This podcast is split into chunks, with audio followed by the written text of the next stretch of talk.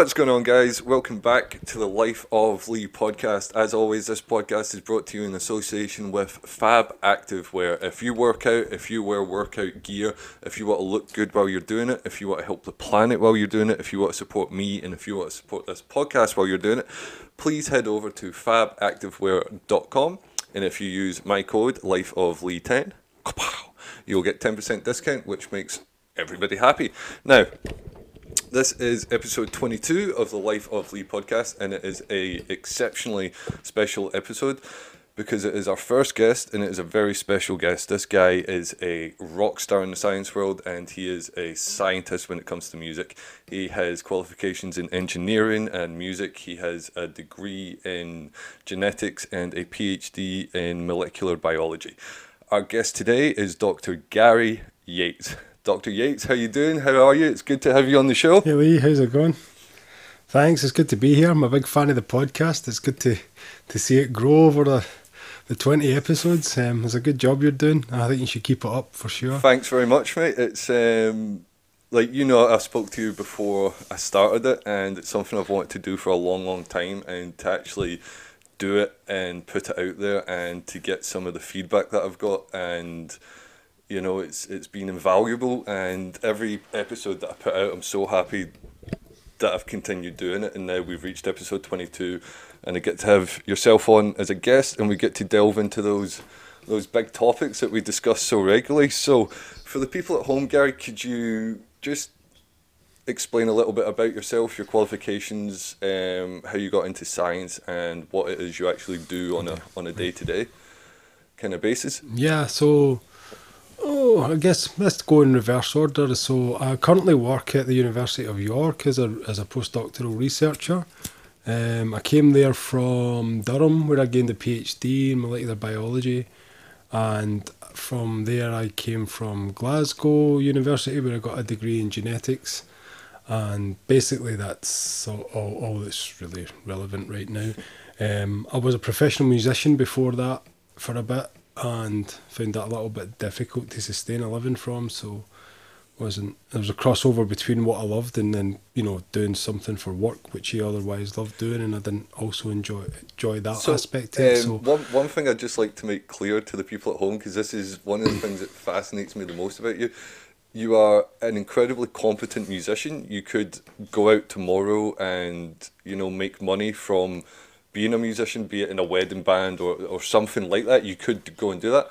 But you decided to get a backup plan, a backup plan in place before you really pursued the music, and that was science. Am I right? Like science is still yeah, your backup plan. You know, you went and got a doctorate and a degree just to make sure that you had something to fall back on. You know what I mean? Like if I me pursuing like acting, my my backup plan is is stocking shelves at a supermarket. You know, so for you to have such a uh, you know a big and all-consuming backup plan and to dedicate yourself to it, it is one of the most inspiring things that um, I think I've taken from you. And yeah, sorry to interrupt there. Thanks very much. No, that's all right. It's um, it's just day by day, man, and partly it's just interest, you know. Mm-hmm like uh, the more more I went into science, the more I found it fascinating. Just to a certain point, then you get the, you know, you end up stuck down a little bit of a rabbit hole. Yeah. In terms of your research, because it's it's so detailed and so time consuming and expensive that you can't have t- tend not to have big broad projects. You know, it's much more specific into different things. Um, but because of that, I also have a general wider interest in science. Like I, I follow ca- it's casual, but obviously I obviously have a competence enough to understand it. And you know, but in physics and um, astronomy and different things like that, I've, I find myself being pulled in that direction very often. Right. And even like sometimes maths, uh-huh. you know, and things like that. Sometimes I find myself going down little rabbit holes where something just intrigues me or interests me. And that's the same with music. Uh, to bring it full circle, is after I'd stopped pursuing music as a way of making a living. Mm-hmm um, I started, you know, it's been a long process. Different things have happened, but generally, what's happened is I've just started to enjoy it more and more and more again.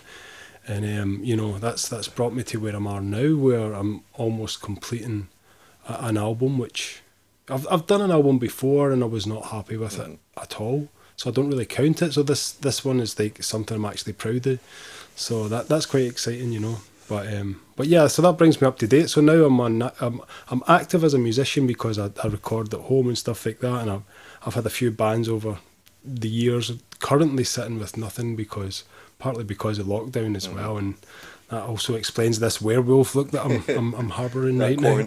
Um, yeah. um, so yeah, that's that's me. I don't want to you know ramble on about myself um, too much. I'll, I'll take it back um, to you um, just for a second. Like right now, to me, you look like a, a, meaner version of Terence McKenna. You look like if they were making an action movie of Terence McKenna, you would be the guy that would play him. You know, um, through the jungles, rescuing mushrooms and that kind of stuff. Um, so what was what led you from music to science? Like I know you were quite a mature student. Like um, it was your mid twenties. You decided to go back to academia and to pursue what was like what were you pursuing initially? Is is why you got into science what you are doing now or has that changed along the way? Um well there was a few things like probably prior to that i had you know stumbled around a little bit. Um the music thing was had kind of died away. I'd kind of it wasn't like I stopped being a musician and now I'm being a scientist. There was a there was a transition right. period in the middle where I was kind of doing it um, a little bit of it, and I was getting my, my interest in general in science was was was, was getting greater, you know. Um, but there was a couple of key things that happened in my life around about a year or eighteen months prior to that, which we might get into another time. Um, but it was it was so profound and life changing that it led me to explore. It made me realise that I could do things as well. You right. know that like like these type of these kind kind of ideas that may seem like a fantasy, you know, to, to people right now. It's like, well, why don't you just chase it down and then see what happens? Yeah. You know, and it gave me gave me the freedom, like you know, to, to just think like that and just just go after it. Just be like, well, why not? Mm-hmm. You know, let's let's see what because it was funny because it was like let's see where I tap out. Yeah. You know, think. Like, can I keep how how far can I keep up with them? Mm-hmm. You know, that was kind of my mentality going into it. Um, but yeah, but the, the interest. Sorry. I was just going to say it's the same approach um, I take to everything. Like when I got into acting, free running, podcasting, it was all just to see if I could do the thing, and if I could do the thing, what that would lead to. Because there's a lot of things I've tried that I, that just failed, you know. But um, there's other mm. things that I tried and just kept pursuing and pursuing, and like you say, it's just it's just seeing how long you can go before you tap or before you get knocked out or before yeah. you know it's yeah um, so it's the same kind of um, attitude attitude towards what we're pursuing but obviously completely different things that we are pursuing yeah it's uh, that's interesting idea because even like with with music what i'm doing right now is like i'm chasing down this specific, very specific, I guess, like vibe and sound. It's like this big, simple, like basis. Uh-huh. You know, like this the full album is this almost the same three chords all the way through. But the, but the, therein lies the art, right? Because you're you're trying to make the same thing different, be different yeah. enough that it's uh, that it's still interesting. And I mean, that's I, I used to practice for years, just holding a static chord and then coming up with a verse, bridge, and melody. Mm-hmm you know, just one chord, same rhythm all the way, and it's, it's so much harder mm-hmm. than, than having things move under you. You know, like the, the creativity is is really challenged yeah. at that end, and I think like you know, I, I used to do it for fun, but thinking back on it now, it was all just practice. You know, it was it was good. It was it was a good way of like exploring different ideas, um, and I, I'm not trying to like break the mold. You know, I'm not trying to like oh, come up with these super different like mel- melodic ideas. It's just like you know, but there is loads in there. Like you know, you could you can convert chords and do different substitutions, and basically every song's the same. Yeah. You know, especially especially in pop. You know, like more or less. There's obviously some exceptions to that, but yeah. But anyway, like, in in terms of like the mindset, and and that's also like somewhat how I view science. I like to take like there is there is fact in science, obviously, you know, but there is a lot of also best guess. Yeah, there's a lot of wiggle you know, and, and, I, and I, yeah, and, and I think that that's one of the things, like, especially the kind of celebrity scientists, mm-hmm. I, I, have real problems with some of them, like Neil Neil deGrasse Tyson, for example. Yeah. You know, he always spouts things like absolutes, and, and, and he's very dismissive of ideas that don't fall into the, his regimented way of understanding physics. Uh-huh. But a lot of what that's based on is theoretical, or at best, it's like you know the current model. Mm-hmm. You know, there's it's just extrapolation of data, and it's then modelled in a you know in some kind of like mathematical um, processing like to, to, to get an answer and go, oh yeah, that's our best guess. Yeah. Like the formation of planets, for example, he'll tell you this is how a planet's formed, but that the best guess, the current model has changed at least at least twice, maybe three times since I've been paying attention. You know, so like so that this is again. There's always this thing like being in academia, you have this constant narrative of, oh, we need to communicate science better. There's always like this problem with public engagement and they don't get it and blah blah blah. And it's and it's the way it's portrayed in my eyes. It's, it's you could easily simplify the language and and discuss it. You know, you, you sometimes when we're discussing it in the lab between colleagues, we're using a much more simplified version of how we would write it Yeah. up. You know, it's just like just casual. It's just conversational, and that's how you should talk to the public about it. It doesn't. You don't need to bamboozle them with you know big words and, and, and different things that. Well, I've noticed a lot of things when we've been discussing um, more complex scientific theories or whatever. If there's something, if you've said something that I don't particularly understand, you always seem to have uh, a metaphor or some some way to relate it to me that take that still imposes the science but removes it from the you know the the dogma of the science and makes it like okay, so this does this does this. I didn't understand that, and you're like, well, if you imagine, you know, you had this, and then this came along. I'm like, oh, right, right, cool, cool, I get it. So there is always, you know, like some people are just baffled by science in general, and I, and I know, I know you've had this before. People are like, oh, you're a scientist, oh, you must be, ah, you must do shit that I just can't figure out. But you know, a lot of it's just people don't have a basis for understanding it, and as soon as it's explained Yeah, to them it's it's in a it's also sorry to interrupt you're you. It's, it's also the de- decluttering of the language, Mm-hmm, like I said, because like the concept. If I describe a, co- a, a, a, like a I don't know a biological system, right? If I explain it as a concept, then it's much easier to for, for you to uh, uptake that information than it would be if I had to use all the fancy names for every molecule or protein Yeah, involved. You know, because like, and, and again, when I was when I was learning and studying, I found this like, I found that just superficial. If I understand the mechanism and the concept, then I understand how it works. Like being able to rhyme off every, every component involved. That for me, that's there's not much to that because you can always just Google that, Yeah. but you can't necessarily Google the concept. But you probably could nowadays. But do you know what I mean? It's like once once it's instilled in your head, you can apply it to other things if it fits. Uh-huh. You know, but just knowing the knowing this is connected to this and that goes into that and converts this to this, it's great, but it's it's not really giving you much. Do you know what I mean in terms of like beyond what you're d- dealing with there? Yeah. Um, so so science for me has al- always been a little bit of, you know, you take a little bit of something you learn here and you find somewhere else it also applies. Right. You know, and that's really interesting. Like one of the things that got me super hooked in science to begin with was at the cellular level, this like um, idea that all bacterial cells, or most bacterial cells, have these like little antennae things they call flagella or cilia. Mm-hmm. We have them in our digestive tract to push food along as well. Right. And how they work in, in bacteria is like a it's like a little like molecular rotor engine. You know, like this little thing, protons go across and it Like turns little biomechanical? mechanism and the thing spins. Yeah, exactly. Biomechanical. As soon as I seen a video of that and it was explained to me, I was just like, Yeah. you know, I was in. and then you want to know was like, more. and, and and again, from finding out more about that, it leads you to other things that you don't understand, and you want to know Yeah. more. And and that's science right Exactly. there. That's that's the method. Aye. So now, now my work involves like partially like the carbon cycle and photosynthesis. So I work on how to enhance or decluttering how to enhance photosynthesis. Mm-hmm.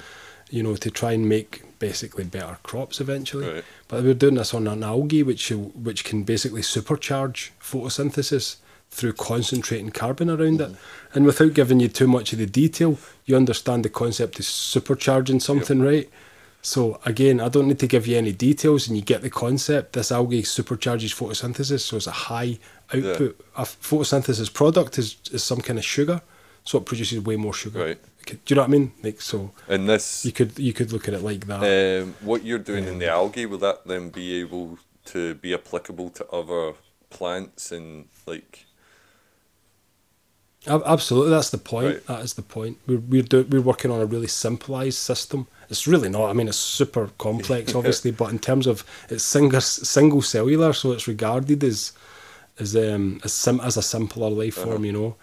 Um, but yeah, it's, it's super interesting, and and and that species, you have two examples of um, endosymbiosis, which is like one life form engulfing another life form, and then that life form existing within it.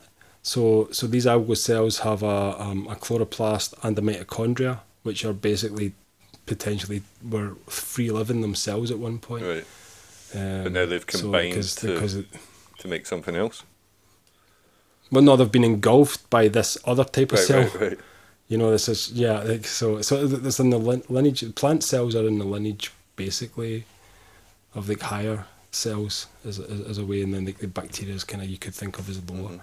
you know, forms. But um, yeah, don't want to get too detailed. Don't want to get too Yeah. too into these things right now. Um, Um, in terms of the the science that you're doing, how cutting edge is it? Is it like is what you're working on exclusive to to you, or is there teams around the world working on this and you're collaborating, or Yeah, well, I mean, it's a mixture of all of that Right. because you have you have overlap. You're all working towards a common. We're in a community where we're all working towards a common goal, but we've segmented it up. right, right, You know, so you work on this part, and I work on this part, and so on. But in terms of how cutting edge it is, I mean, like probably anybody doing science currently at an institution or university is cutting Mm-hmm. edge. You know, like it's you're not getting money to go over old stuff. Yeah. You know. Um, and that's what it's all about. Unfortunately, is bringing in funding for the research. Mm-hmm. It's a big part of the job, and it's a big part of what determines what gets done. You know, and it's funny because with these this COVID situation, you know, probably the the, the the aim is going to change a bit. I would imagine. I think there'll be more emphasis put on, you know, that kind of, and and rightly so. um, with like taking a more philosophical um, point of view, like I know there's some scientists, um, famous ones, I can't think of names now, but they've said that their studies have, have, have proven to them an existence of a creator, and then other scientists see it purely as, you know, a mathematical construct, you know, everything will relate to each other in terms of formula and ratios and that kind of stuff. Do you see do you see it as a self um, formulating system of like order out of chaos kind of thing or do you feel there is some overreaching creator or you know has has science has the deeper you've delved into science has it changed any of your preconceived notions about just the world around us existence in itself Yes, it has. um, to, to answer the broader question, first of all, like I, I'm open to all of those ideas. I'm and I'm open to all of those ideas being real. Right. And as much as that contradicts itself, I think the level of understanding that requires probably as a species we're not there yet. Do you know what I mean? So we can't really comprehend two things being the same thing but being polar opposites, but they could be, you know. But to to, to dive into the, the science, I actually went. So um, I don't I don't really believe in a, a creator as such. Um, I don't think I never have, but as I went deeper into science and like seeing almost how perfect everything was, I mean the level of detail and the level of level of organization, uh-huh. and that's that. Like this, in biology, we're still discovering layers of le- eh, organization in between the layers we already know. Mm. It used at one point we thought it was just DNA, RNA, and proteins that regulated everything, but there's a whole suite of different things in between, you know, and like it's the the list just keeps getting larger and larger, and um, and and that's really fascinating because that means that we don't know where the end of that is. Mm-hmm. you know and, and that's another thing in science that that I find them tra- I'm attracted to is that when we don't know the limits or the things that we cannot measure you know the metaphysical mm-hmm. you know things like that that's really intriguing because you've first of all got to try and solve a problem of well how could it be measured? Mm-hmm. But then you've also got the pondering of what could this mean or what what could it be or you know and, Yeah. and that that line of thought above, you know, rig, rig, rigid, rigidity in science is really a problem. People not being open to to new ideas, and I say just open open yourself to every idea Yeah. until it's dismissed. You know, then it's, it doesn't do no harm, surely, Yeah. to, to be open to these ideas. You know. Um, I do like. I agree in terms of what Nikola Tesla said when he said something along the lines of when the science world, um, when science starts um, investigating the metaphysical world, as long as the physical will make more progress in ten years than we have in the last like ten thousand or something along those lines. And I do believe that psychedelics like we're def- the world is definitely going through a psychedelic revolution at this moment and i feel the more um, that like insinuates itself into different branches of science and art you know like more engineers that do psychedelics the stuff that they're going to bring back in the buildings they're going to be able to create the machines the more scientists take psychedelics and it opens up like you're saying opens their mind up to every idea um, and the more the more it's researched into it and the more um, stigmas are broken because like how I don't know if it's a, a widely broached subject but I mean we know that there's a a, a massive um, community of microdosing going on in Silicon Valley and, and that kind of stuff. Is there any psychedelic leanings in science that you've came across so far? And do you think is there any people that you you've looked at who are doing great work but you feel like oh if he had a mushroom trip you know that would open his mind up and his work would go so far this way or whatever? Like do you think psychedelics are needed to usher in a new wave of understanding or do you believe they could usher in a new wave of understanding and a, a new way of looking at the world? Yes, potentially. um, to say to say it in one word, um, but the, I mean it's it's multifaceted as well, and I think in terms of research that's being done, like the treatment of um, mental health Yeah. issues, that seems to be like overwhelming, like just overwhelmingly positive. And then you get similar things when you looked at what was the issue we had in the UK with, I think it was some kind of cannabis extract Oh, being spice. used to treat ep- no the to treat uh, epilepsy. CBD or I, I don't know. I can't remember what it is off the top of my head. It was, some extract for, ca- for cannabis plant. Anyway, it's an oil, Mhm. And it was being used to apparently really successfully to treat um, epilepsy. And there was people being you know, stopping seizures denied and- it because oh yeah and yeah, getting denied it um, But anyways, so, so the point is, the, a lot of these, what was once regarded as recreational drugs, are probably much more beneficial than pharmaceuticals. Mhm. You know, and, and, and I think if you can find an, an answer in nature, then it's probably going to be better for you than something that's you know been manipulated and yeah pharmaceutically made to fit. processed and um, Yeah. Because I'm not not that I'm completely against pharmaceuticals, obviously, but it's, and I understand the science of it. So you know, it's it's, it's an it's an art form in itself, and, and, and some of the, the work that those companies have done is is helped pave the way for you know other research and other important breakthroughs, obviously.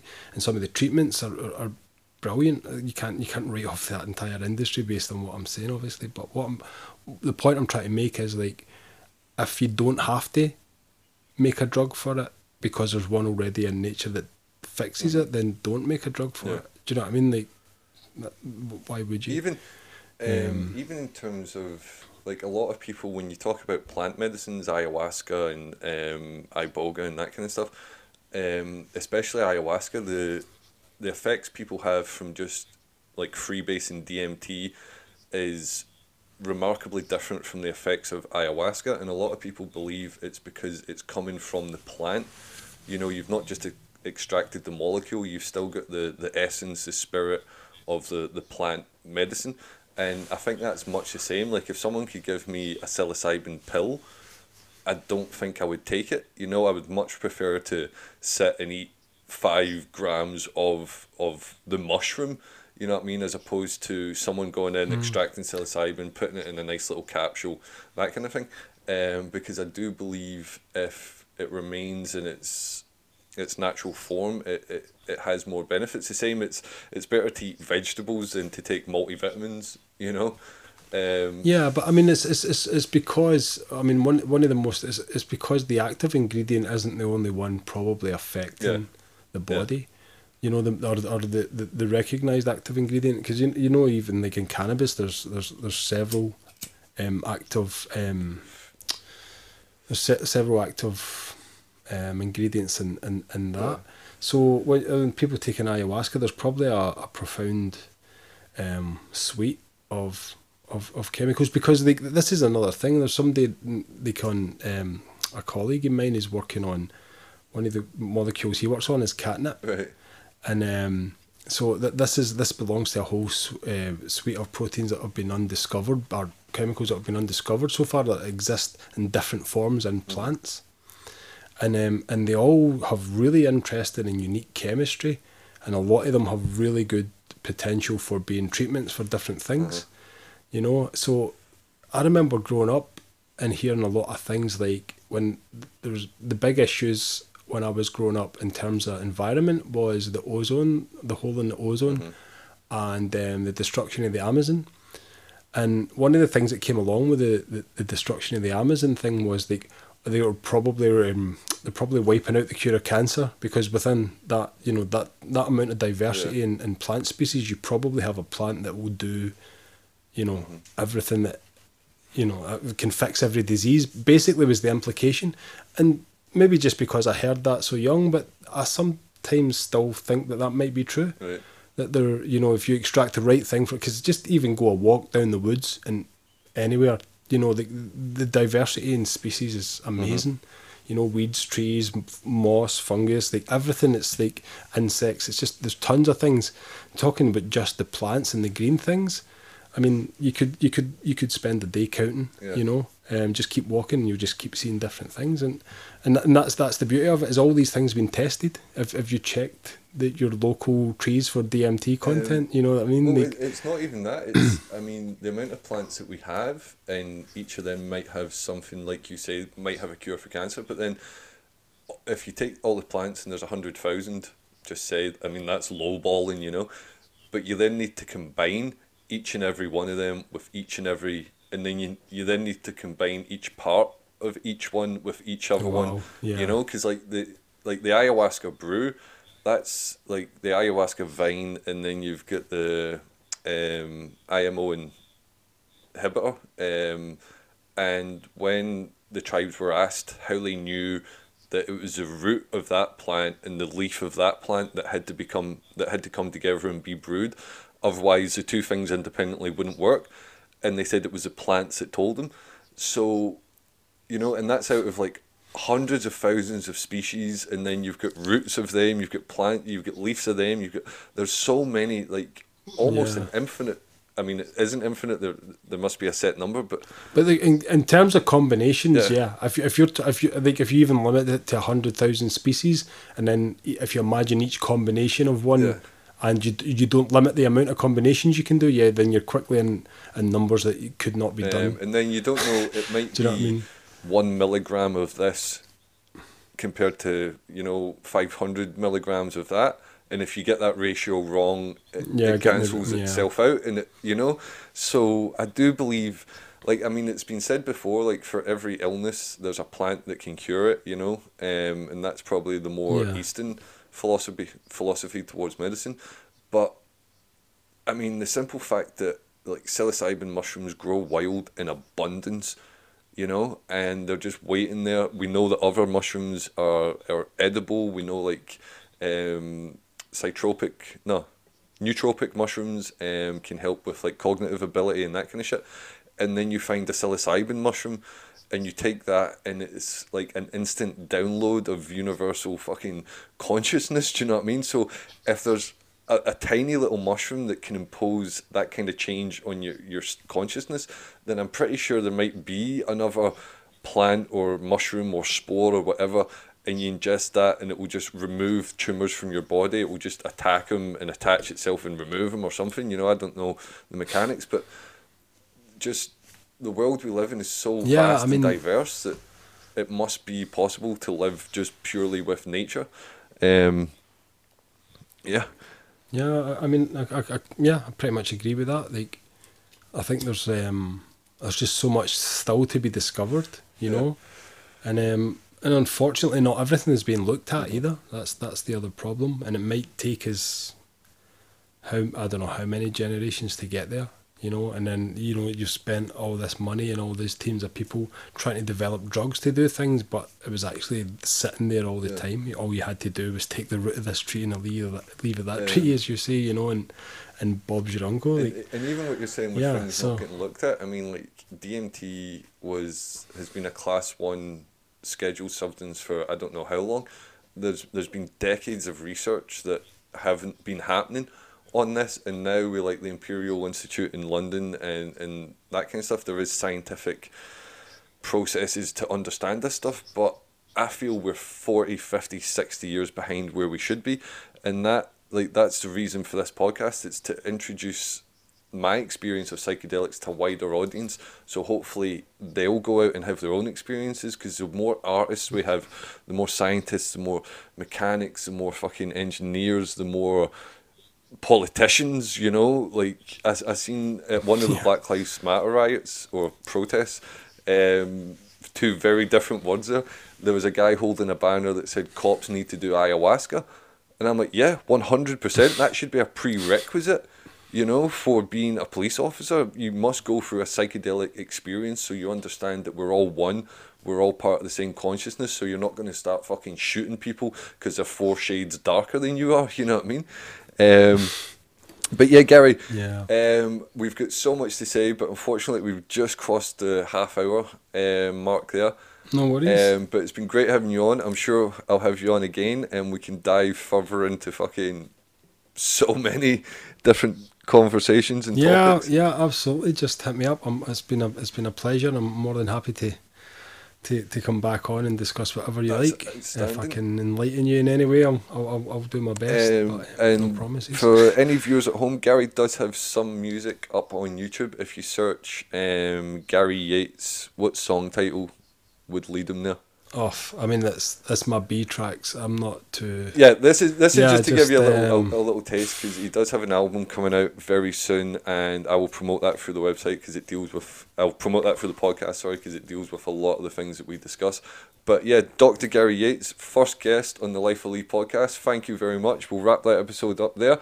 Um, you guys at home, thanks for watching. As always, I'll throw up one of them, and I'll catch you in the next one. Take it easy. Cheers, Lee. you later.